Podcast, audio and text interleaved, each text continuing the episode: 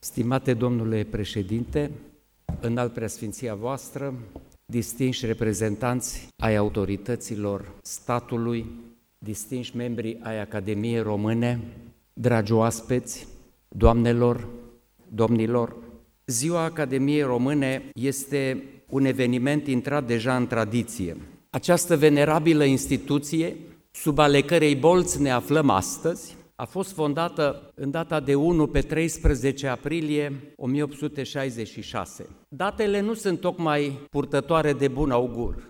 1 aprilie știți ce este pentru omenire cam din secolul 16 încoace? Iar 13 e zi fără noroc încât în unele state numărul acesta nici măcar nu mai e trecut. Se sare peste el. Și atunci înaintașii noștri au decis ca ziua Academiei să fie în 4 aprilie. 1 aprilie era data în România de atunci, iar 13 era în lumea occidentală, catolică și protestantă. Știți că noi am trecut la calendarul cel nou abia după primul război mondial. La începuturile ei, instituția a fost erudită și savantă, dar și națională, enciclopedică și, un lucru care place sau nu place astăzi, activă în societate. Așa a fost gândită și așa a fost statuată. Decizia de înființare a luat-o Alexandru Ioan Cuza, primul principe al României Unite, dar momentul ales pentru creare a fost după căderea lui Cuza, în timpul locotenenței domnești. A fost o instituție națională, adică reprezentativă pentru întreg spațiu românesc.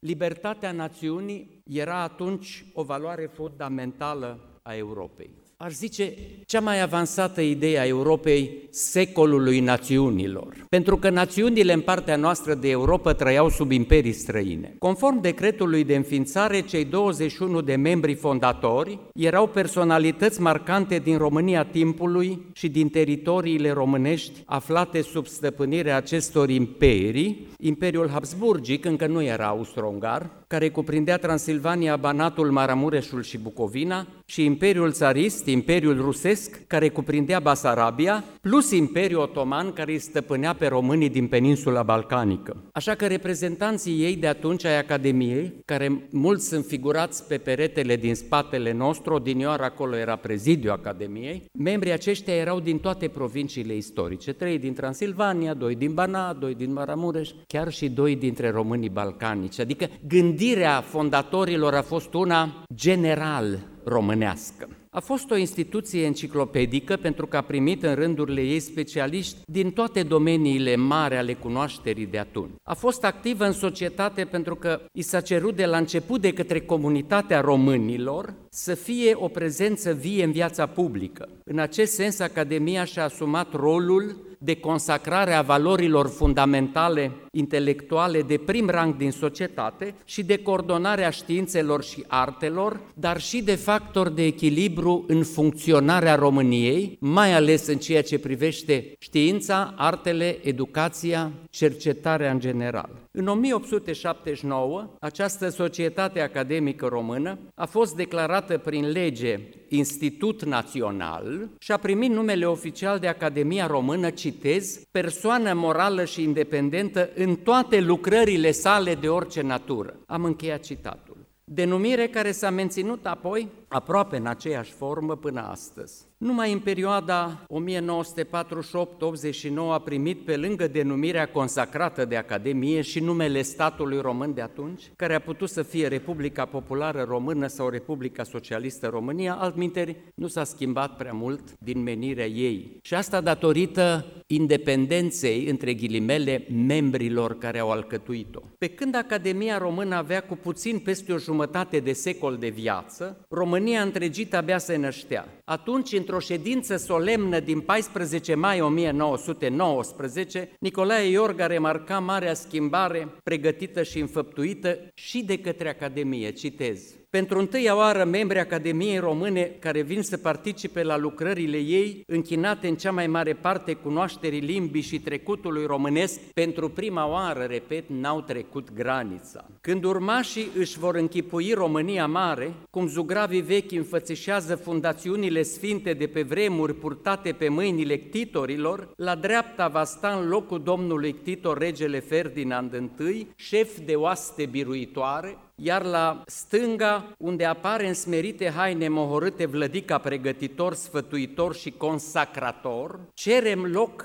în stânga pentru cărturarul român, propovăduitor și consacrator de-a lungul secolelor al unității naționale. Academia Română întruchipează astfel prototipul cărturarului român, elogiat de Iorga, și se află între acele câteva instituții de căpătâi care au ctitorit România. De aceea, marile istoric numea Academia fundațiune sfântă. Academia Română a cunoscut, asemenea tuturor instituțiilor de cultură ale țării, vitregiile regimului comunist, totalitar, ale cărui ingerințe s-au făcut simțite pe deplin. Cum știți, în 1948 au fost excluși din Academie 98 de membri, enorm. Academia practic a fost desfințată, membrii titulari, corespondenți și de onoare, considerați datorită gândirii, operei și convingerilor lor politice, neadaptabil noilor orientări ale culturii, ostil regimului comunist, ce să o mai lungim, cu comisarii sovietici aici, au fost socotiți dușmani de clasă. Mulți au fost arestați, iar dintre ei unii au murit în închisorile comuniste. Epurări s-au făcut și în rândurile cercetătorilor români. Totodată, proprietățile Academiei au fost și ele supuse naționalizării. Ulterior, Academia a fost deposedată fără forme legale elementare, câteodată de fundații, de colecții de documente, de tezaurul de monede, de piese arheologice, de operă de artă, transferate abuziv altor instituții și recuperate parțial abia după 1989. Între anii 1974 și 89 și s-a interzis Academiei să mai primească noi membri, i s-au răpit institutele, așezământul urmând să moară prin extincție biologică, ceea ce aproape s-a întâmplat. În 15 ani să vă imaginați câți oameni au murit din Academia Română, câți membri s-au stins, în timp ce înflorea o altă academie paralelă, plăcută regimului comunist. Soarta însă n-a permis stingerea Academiei și Academia a renăscut. Paul Valery, care nu era prea darnic în aprecieri, avea să scrie cândva în secolul al XX-lea, citez, se potrivește cu lumea noastră de azi, într-o lume instabilă, în care puterea politică este subjugată absurdului și contingentului și angajată într-o luptă perpetuă pentru existență, o rezistență în fața grabei, a confuziei, a versatilității, a pasiunilor reale sau simulate, o asemenea rezistență este indispensabilă. Ne gândim la o insulă în care s-ar conserva cel mai bine cultura umană. Nu depinde decât de noi să aducem spre această magistratură ideală Academia franceză. Am încheiat citatul. Mutatis mutandis, noi credem că această magistratură ideală poate fi îndeplinită în societatea românească de către Academia Română.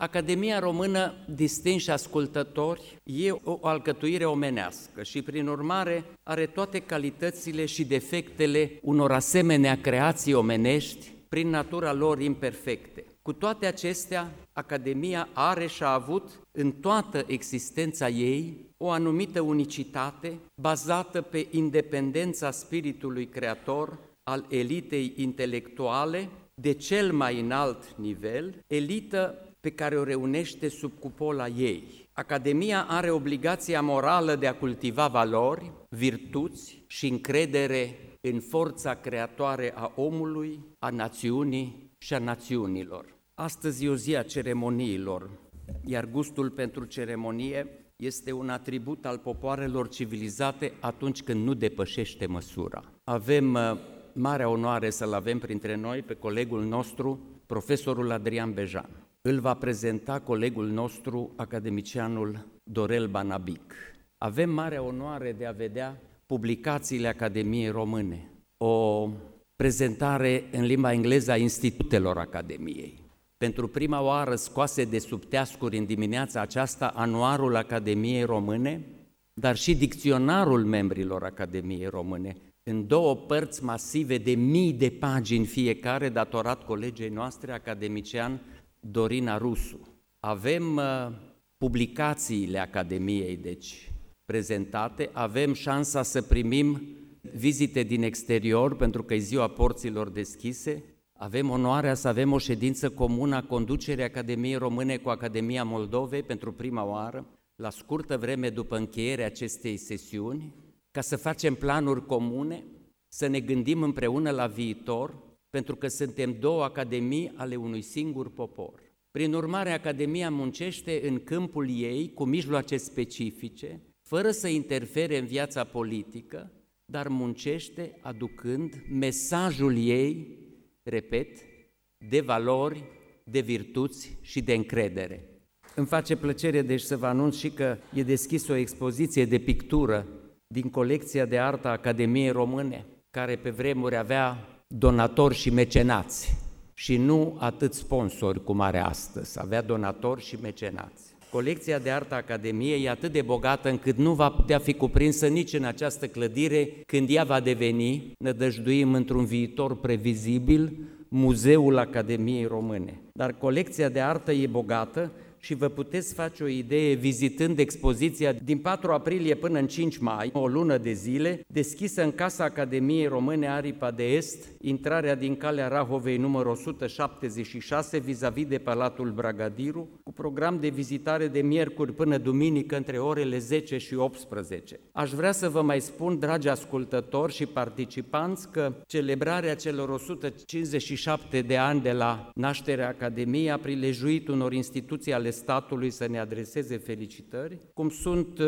primul ministru, cancelaria primului ministru, corpul de control al primului ministru, inspectoratul general al Poliției de Frontieră, Institutul Cultural Român, statul major al apărării și alte instituții. Le mulțumesc tuturor, le adresez și lor aceeași urare de dăinuire. Un stat puternic se afirmă prin instituțiile sale și își poate îndeplini rolul de ocrotitor al poporului pe care îl adăpostește. Vă mulțumesc pentru participare și vă invit în continuare la acțiunile dedicate Zilei Academiei Române.